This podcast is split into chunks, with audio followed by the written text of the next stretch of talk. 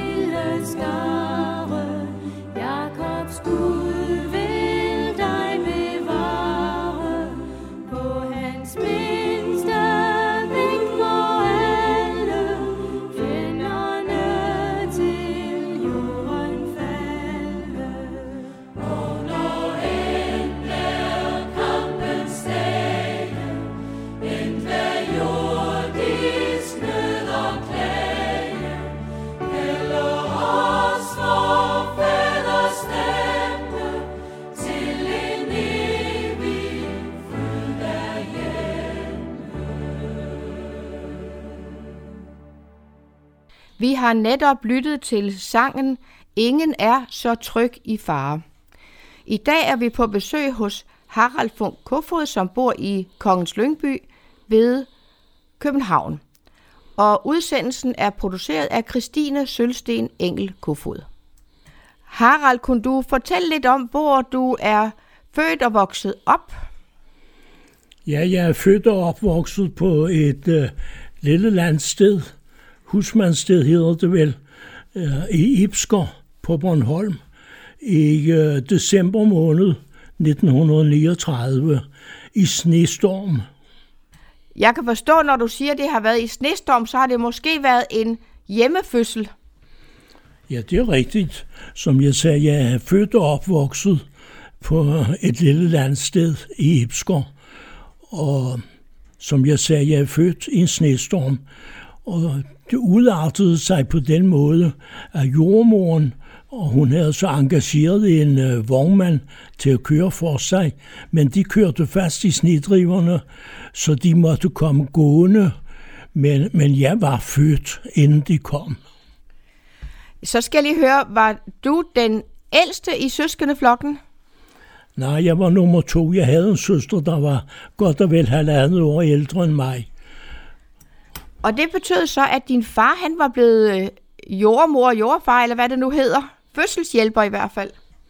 Ja, det ved jeg ikke. Det var måske mere min faster, som også var der i huset. Men... Det var noget med, at I havde din fars søster boende hos jer. Havde de også det, dengang du blev født? Ja, øh, hun var der hele tiden øh, i mange år. Men det jeg også ville sige, det var, at det her øh, hus, øh, jeg blev født i, som også min søster var blevet født i, havde mine øh, bedsteforældre, farmor og farfar, fået bygget i 1910, for at farfar skulle få nærmere til Sankt Ibs Kirke, hvor han var graverringer, ligesom min far så også blev bagefter. Og, og det var han så, da, da jeg blev født. Det vil sige, at øh, I bor meget tæt op af øh, Ibsker Kirke? Ja, sådan en, en lille halv kilometer måske derfra. Det var fordi, at øh, min øh, farfar var blevet graver og ringer i 1890, og der boede de i Paradisbakkerne og der havde han langt at gå. Han havde ikke nogen cykel eller noget andet at køre på, så han gik til kirken, og der var langt for ham. Så lykkedes det for dem i 1909 stykker at få bygget det her hus øh, i nærheden af kirken, kan man sige, hvor, hvor de så boede, og hvor vi så boede bagefter. Det hus havde vi så øvrigt til mine søstre, og jeg fik det solgt i uh, 2010, hvor det var 10 år eller 100 år gammelt. Og der var køber til, er der så nogen, der bor der øh, som fastboende, eller er det lavet om til en sommerhusagtig bygning? Ja, det er nok mest blevet sommerhusagtigt, for jeg tror ikke, de bor der hele tiden. Men det gjorde vi jo. Ja, du sagde, at det var et husmandssted. Betyder det, at I også havde nogle dyr? Ja, det betyder, at vi havde øh, to køer og halv hundrede høns, og, og vi havde tre tønder land, hvor vi havde forskellige afgrøde, som det hedder. Øh, korn og roer og kartofler selvfølgelig, som vi kunne grave op og spise selv.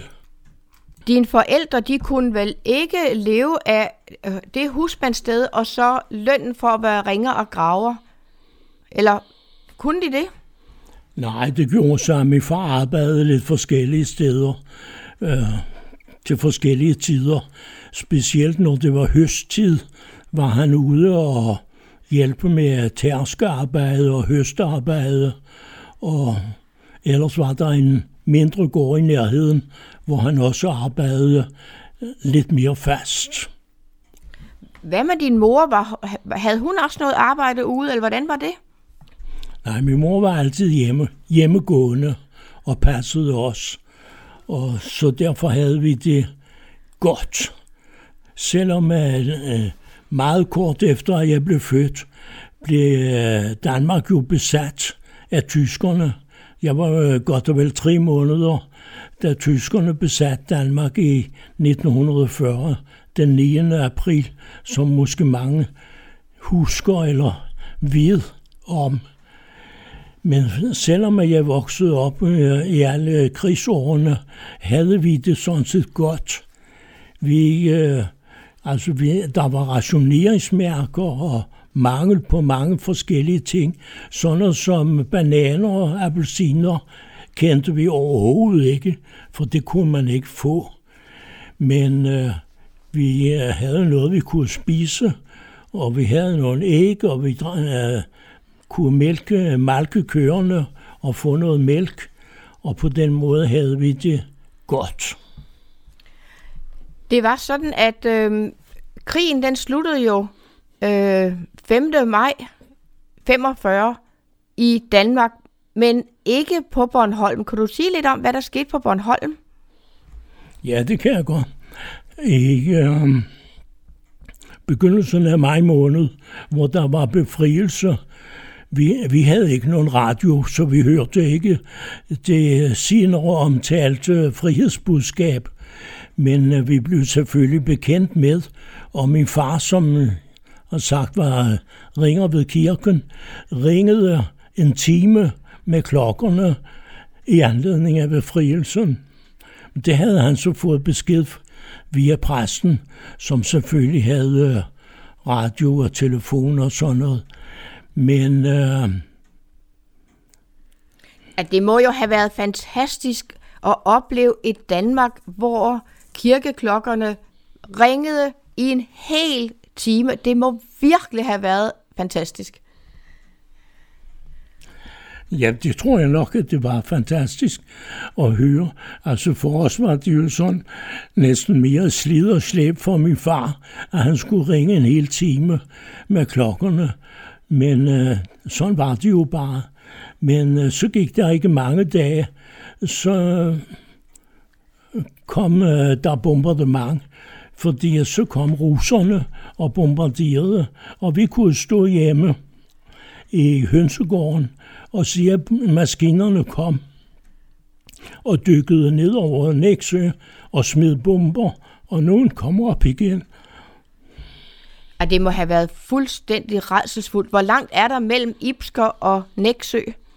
Ja, vi havde så nok en syv kilometer ud til Næksø, men det, der var også specielt uh, spændende for os, det var, at jeg havde en faster, der boede i Næksø, Og i øvrigt så faldt der en bombe i nabohaven, og hendes hus blev også nærmest tramponeret, men ikke totalt smadret, som nogle andre huse bliver. Så det blev repareret, og hun kunne så bo der igen bagefter. Men det er en anden faster end den faster, som boede hos jer. Ja, for jeg havde flere fastre. Egentlig havde jeg flere, fire fastre, som alle sammen var ældre end min far. Den ældste faster var død, før jeg blev født, men så havde jeg en faster, der var gift og boede på Paradisgård, og som vi også er til besøgte specielt til jul. Og så havde jeg så hende i Næksø, og så hende, der boede hjemme hos os. Hvad var grunden til, at øh, den faster, som boede hos jer, hvorfor boede hun hos jer? Ja, Var det en aftale, der var med, at din far skulle overtage huset, eller hvordan var det? ja, det var nok nærmest det, jeg må sige, ja. Ja, fordi det er jo lidt specielt, men vi, vi ved jo godt fra andre steder, at, at tit var der sådan et aftægtshus, men nu boede hun så fast hos jer. ja. Ja. Og det betød jo, at der var altid nogen hjemme, så hvis din mor hun var ude til et eller andet, så var faster familie hjemme. Altså, min mor var næsten aldrig ude til noget. Men min faster hjalp meget, hjalp meget til ved kirken, og hjalp min far der. Og jo, så arbejdede vi jo hele familien med at hakke roer og hvad vi ellers gjorde på, på jorden derhjemme. Såede øh, urter og havde kål og porer og hvad vi ellers kunne have. Så I var rimelig selvforsynende. Ja, det vil jeg nok sige. Og så havde vi jo høns, der lagde æg, og køer, der kunne blive malket. Vi sendte også mælk til mejeriet. Så det var faktisk en rigtig god tid. Dengang du var helt lille, øh, og din far han var ansat ved kirken, var du så fast med i kirken sammen med ham om søndagen? Ja, som helt lille var jeg nok ikke med i kirken, men øh, senere var jeg meget med i kirken, og i det hele taget var vi i kirken øh, om søndagene til gudstjeneste. Ikke hver søndag måske, men ret jævnligt vil jeg tro, som jeg kan huske det. Du begyndte først at gå i skole efter at krigen var sluttet, tror jeg. Ja, jeg begyndte i skole den 12. april 1947, og øh, der gik jeg i skole hver anden dag. Og øh, der, i skolen var der en stor skole med en førstelærer og en mindre skole med en forskolelærerinde, men hun var død året i forvejen, så derfor havde vi førstelærerens søn, som måske var ny student, som øh, underviste os de første par måneder, hvor vi gik hver anden dag. Men efter sommerferien kom vi til at gå i skole hver dag. Men fortsatte du så med at gå på den der forskole, eller kom I alle sammen over på den store skole?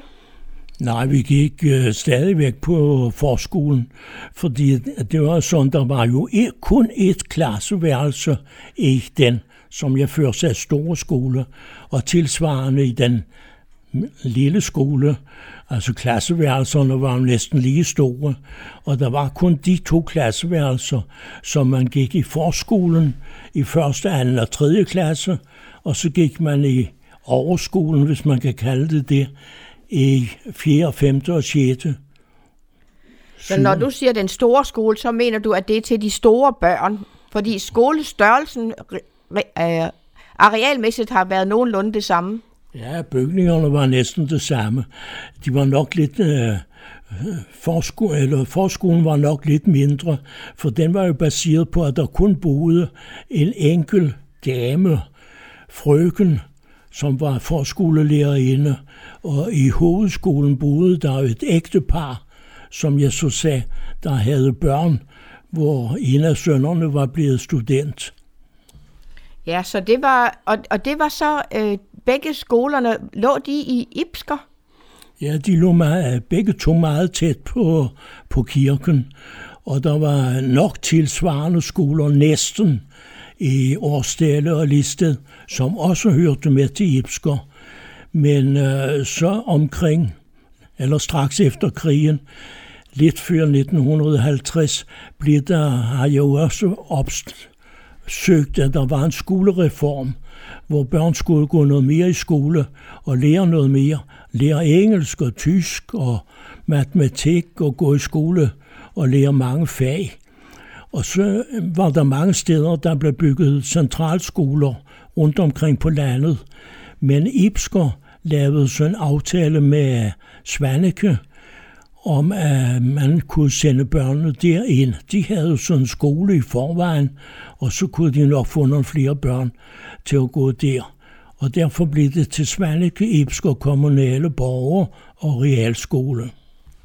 Og hvor langt er der fra Ibsker til Svanike? Ja, nu er Ibsker jo sådan udstrakt kommune, men vi havde jo nok en tre kilometer, så det var ikke fordi det var så svært, men vi, efterhånden havde jeg jo så fået en cykel, så jeg kunne cykle ind til, til Svanike, ligesom de andre børn kunne, henholdsvis også fra Årsdale og Listed. I øvrigt så traf jeg min tid senere svoger, Per, som kom fra Listed, da vi kom til at gå i skole sammen i Svanike.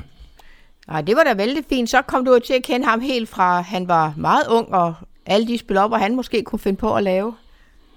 Ja, vi var jo 10 år, når vi kom til at gå i skole i Svanike i 1950. Øh, var der nogen af de lærere, som du havde, enten i Ibsker eller på Svanike skole, som kom til at betyde noget særligt for dig? Nej, det vil jeg ikke sige. Altså, den unge øh, lærersøn, som vi havde de første år, var jeg selvfølgelig meget optaget af, for det var sådan en stor ung mand. Men øh, det var jo så kun en kort stykke tid. Og efter sommerferien fik vi en lærerinde, og det, det var ganske udmærket. Og hun fortalte god bibelhistorie og lærte os de, de ting, vi nok skulle. Så det tror jeg, det var helt fint. Så kom vi til Svanike. Der var ikke sådan noget specielle lærer, men uh, der var mange af dem, som jeg også kender og, og kunne huske i mange år.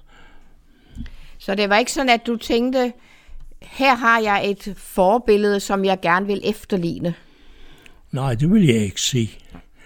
Men hvis jeg skal vende tilbage og sige, altså vi var jo kommet med i kirke, fra, fra vi var små øh, om søndagen, men øh, da vi var, eller da jeg var fem år, min søster var så lidt ældre, gik vi øh, til Svanike i søndagsskole i øh, Luthers Missionsforening i øh, Klippegade.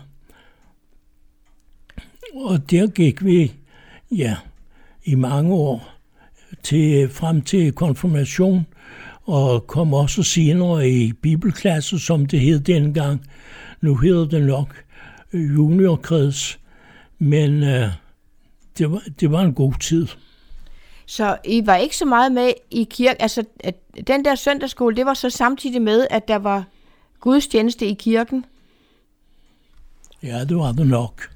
Og der cyklede I så ind, kunne du, eller sad du bag på din søsters cykel, når du nu kun var fem år?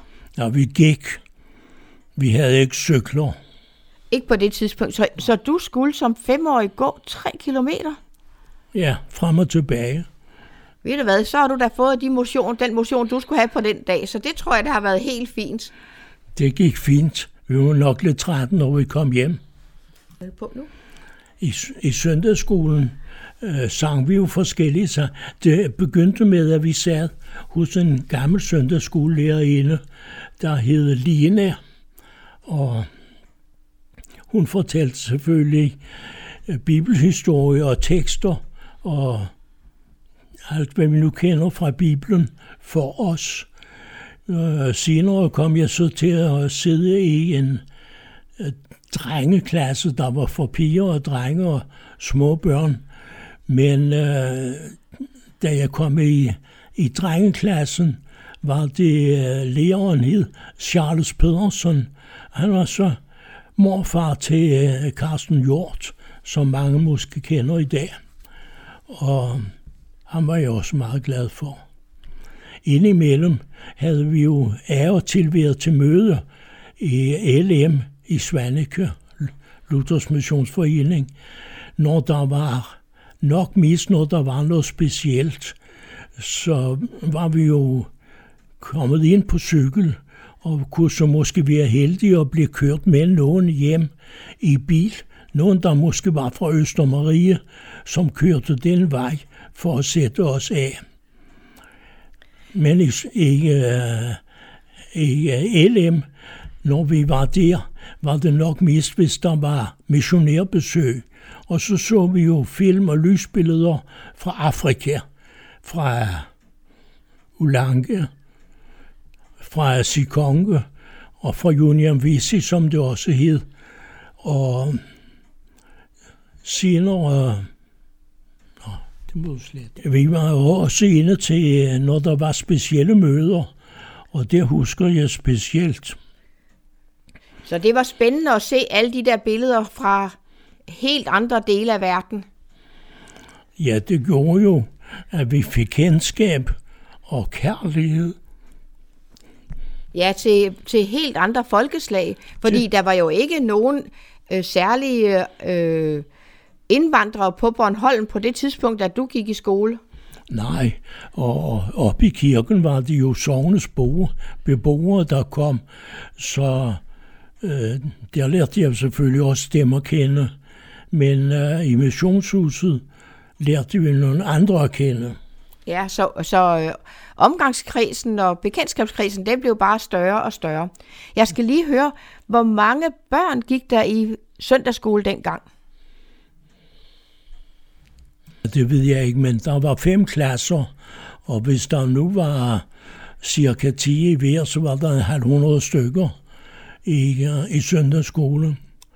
Og i byen hed det sådan, at man gik i søndagsskole på paptaget.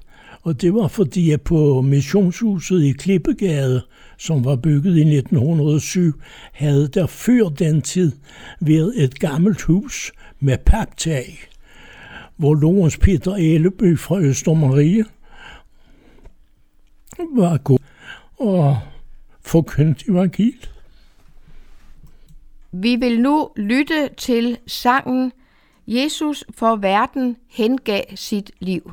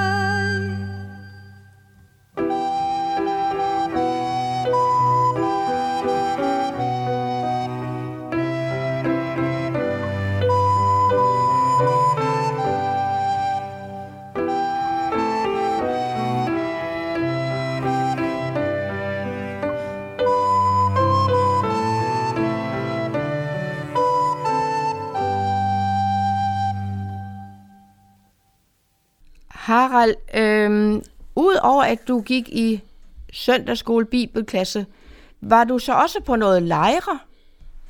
Ja, når vi øh, i forbindelse med bibelklassen blev vi inviteret til sommerlejr i Pederskov, og der mødte vi så nogle andre og hørte nogle, nogle sange. Blandt andet øh, mødte jeg jo igen og igen Wilhelm Munk og Kai Pedersen. Mødte du også nogle missionærer på de der lejre? Nej, jeg synes sjældent, der var besøg af missionærer, men vi hørte budskabet om frelse. Når I var på lejr, var der så nogle opgaver, som børnene skulle øh, øh, udføre? Ja, hver, hver dag blev vi øh, udtaget til, det gik sådan om på os, og skulle skrælle kartofler. Det var det fleste skulle, og det var måske ikke det sjoveste. Nogen skulle vaske op, og det var måske meget hyggeligt. Så kunne man stå og, og sjaske lidt med vandet i køkkenet sammen med, med køkkentanterne. Og så var der to øh, hver dag, der skulle hente mælk. Altså, det gik så selvfølgelig om på os. Vi var jo på lejr en uge. Så hentede vi øh, mælk på nabogården, som hed Aspersgård, hvor så Svend Madsen, som senere blev missionær, var en af lardeltagerne på den lar, jeg var på. Ja, jeg kan forstå, at I er næsten jævnaldrende. Ja, Svend er nok, eller var, han er jo død for mange år siden snart, men han var nok et år eller halvandet ældre end mig. Udover Svend Madsen, så blev øh, Kirsten Hansen jo også missionær fra Bornholm, og hun er et par år yngre end dig, så hende har du vel været på lejr med? Nej, hende var jeg ikke på lejr med, for det var drengelar, og så hun har jo sikkert nok været på pigelar. Så det var helt opdelt med drenge og piger, både i bibelklasse og på lejrene. Ja, men da jeg sagde før, at vi kom ind til øh, missionsmøder i, i Klippegade, så var jeg en af dem, der også var at fortælle fra Afrika. Det var Agnete Bak Frederiksen. Hun havde så været ude nogle år og var af og til hjemme på besøg og rejste ud igen og igen.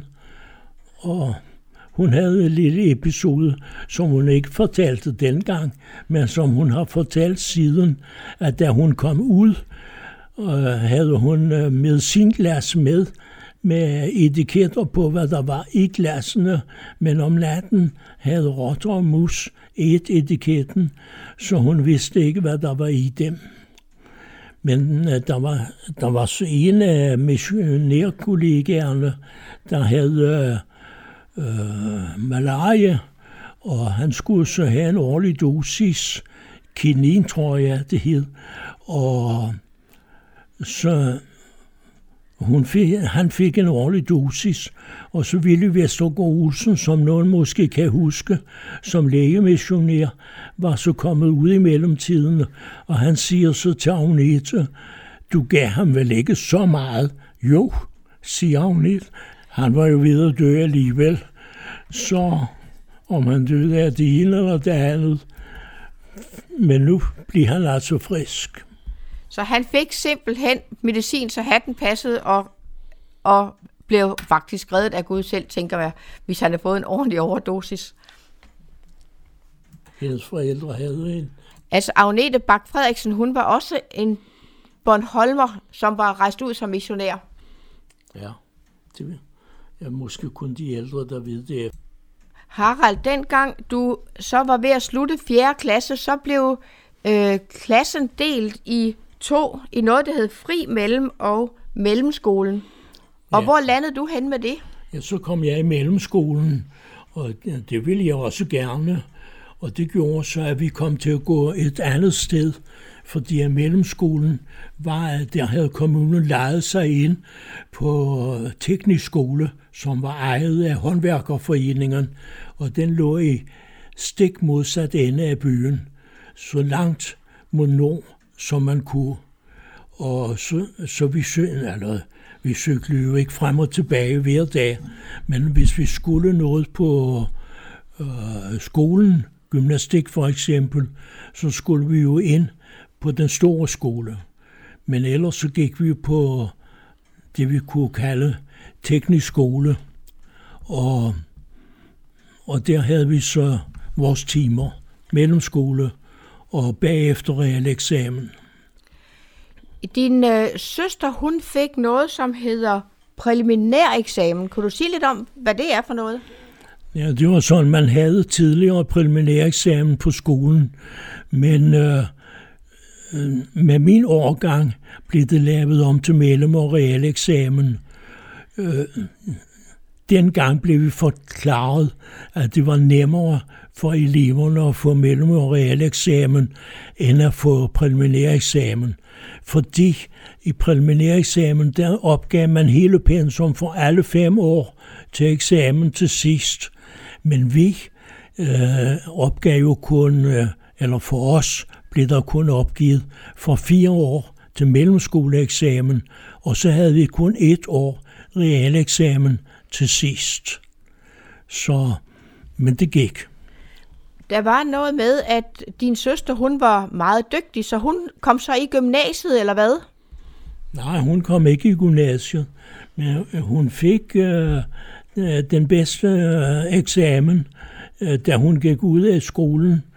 Men øh, ja, så øh, fik hun et job med at passe et par børn i nab på en gård i nabolaget, og bagefter kom hun så på en revisionskontor, hvor hun så blev kontorassistent, hedder det vel. Hun gik også på aftenskole på Handelsskolen i Næksø. Men det, at hun ikke kom i gymnasiet, det var så ikke på grund af, at hun ikke havde evner til det, men det var simpelthen fordi, der var ikke noget tradition for i jeres familie, at man gik videre til gymnasiet. Nej, det var der ingen tradition for. Øh, det var måske også nok et så økonomisk spørgsmål, fordi der var jo ikke noget penge at rusle med. Nej, og der skulle jo dels så skulle man betale for bøgerne, og så skulle man også betale for transport til Rønne, og så var det jo en helt tredje ting, og det var, at man ikke havde nogen indkomst. Ja. Harald, dengang du var færdig med din øh, realeksamen, så, så skulle du ud og tjene nogle penge, og hvad, hvad kom du så i gang med? Ja, jeg skulle finde på noget, og jeg ville gerne være noget med at skrue. Du kom så i lære, eller hvad gjorde du? Ja, til at begynde med var jeg arbejdsdreng, men øh, jeg fik så øh, øh, løfte om at komme i lære som mekaniker øh, på et værksted i Næksø, hvor man øh, solgte folkevogne og Volvoer. Og der var jeg så i fem år, og havde også nogle gode tid. Og de, det første år hjalp jeg så smeden på værkstedet, og, og lærte så at være smed, kan jeg sige. Og, men han ville gerne lære mig at hærde mejsler, men det lærte jeg aldrig rigtigt. For det er jo noget med farven, der skal løbe op langs mejslen. Men øh, jeg ville så gerne være mekaniker, og det blev jeg så. Og så var jeg der i, indtil 1961. Så du fik lov til at skrue alt det, du havde lyst til? Ja, meget fint. Ja. Og da jeg var færdig med at være mekaniker, eller være udlært, for jeg var jo ikke færdig, men da jeg var udlært, skulle jeg møde som soldat. Og det havde jeg så øh, søgt udsendelse på øh, min indkaldelse til, at jeg kunne være færdig med min læretid. Og jeg blev så udlært den 31. oktober, og den 2. november mødte jeg på Almegårds kaserne på i 12. artilleriregiment, 2. batteri, og der var jeg så i, eller der skulle jeg være i 16 måneder, men øh, jeg kom til at gå på værkstedet, fordi jeg havde jo min mekanikeruddannelse. I øvrigt så kendte jeg også dem, der var ledere, henholdsvis en Fenrik eller en overchassant. Og så gik jeg på værksted i alle årene. Og da jeg så var sådan næsten ved at skulle hjem, var der mulighed for at forlænge tiden og da jeg havde bestemt mig for, at jeg gerne ville på højskole i Hillerød, og, og der var otte måneder, lavede jeg en kontrakt med forsvaret om at blive på kasernen i otte måneder frem til 1963, hvor jeg kunne komme på højskole. Men det betød, at du var slet ikke ude med alle de der øh, træningsøvelser og alle de der forskellige øh, ting, som man skulle lave som soldat? Og der var, det var ikke alle, jeg gik fri, men øh, vi havde det meget godt. Eller jeg havde det fint. Der var også tider, hvor vi var ude i øh, snestorm og lå i øh, en trailer inde i almeningen. Så kom øh, af, øh, delingsføreren, som var løjtnant, og så siger han, 75, kan vi ikke ligge sammen i den her trailer? Jo, det kunne vi jo godt. Og så havde man sådan et sløringsnet, det ved jeg ikke, hvor meget det for, øh, siger folk, men det er sådan noget, som vi kunne gemme os under, for at fjendene skulle sige os fra, øh, fra, loft, øh, fra luften. Og det lavede så i bunden af den her trailer, som bare var en jernkasse på hjul, og der lå vi så i snestormen. Det har da været pive hunde koldt. Ja, det var koldt, så det var, det var meget ret at, at ja, bevæge arme og ben, når det blev morgen. Men du var i hvert fald øh, med på den øvelse, kan jeg så forstå. Ja, det var, det var jeg. Men Harald, det var jo en god idé for dig at arbejde inde ved militæret, fordi så kunne du jo spare nogle penge op til dit LMH-ophold. Ja, jeg overvejede om, at det var øh, bedst for mig at gå ud og få en øh, øh, job som svend på et mekanikerværksted. Men jeg ville jo være klar over, øh, at jeg skulle holde op igen otte måneder efter. Og det havde jeg det lidt dårligt med, hvis jeg nu fik et godt job. Så derfor forlængede jeg min øh, militærtjeneste, for der kunne jeg bare sige farvel og tak. Men øh, da jeg så var færdig, så havde øh, jeg meldt mig til at være øh, elev på LMH, Luthers Missionsforenings Højskole i Hillerød. Og dengang ikke øh, 1963 var ordningen den, at hvis man tog på højskole inden for to år efter, at man var kommet hjem fra um, ud, øh, uh, af, hvad hedder det, afstået militærtjeneste, kunne man, uh, fik man det hele betalt. Så det benyttede jeg mig af. Så det var helt gratis for mig at være på højskole. Det har da været en fantastisk ting. Der var det der nogen, der havde syn for, hvad højskole betyder. Men hvor mange måneder var du så på højskole? Ja, jeg var på højskole i, i fem måneder, 63-64. Så om tre år har jeg 60 års jubilæum. Og det var sådan, at øh, det at komme på højskole, hvordan havde du egentlig fundet på, at du skulle på højskole? ja, dels havde min søster været på højskole i 56, 1956. Og så havde jeg jo hørt om mange andre, der også havde været på højskole, som talte godt om at være på højskole. Så det ville jeg gerne. Men mens du var lærling, og måske også mens du var ind som soldat, så kom du vel i noget ungdomsforening på Bornholm? Ja, men, mens jeg var soldat, kom jeg i uh, ungdomsforening i Rønne, men forinden var jeg jo kommet i Svanike, hvor jeg uh, var begyndt, da jeg blev konfirmeret. Så begyndte jeg at komme i uh, ungdomsforening, og, og der havde jeg som min gang i en hel del år, og var glad for det, og lærte mange sange, som jeg er glad for i dag.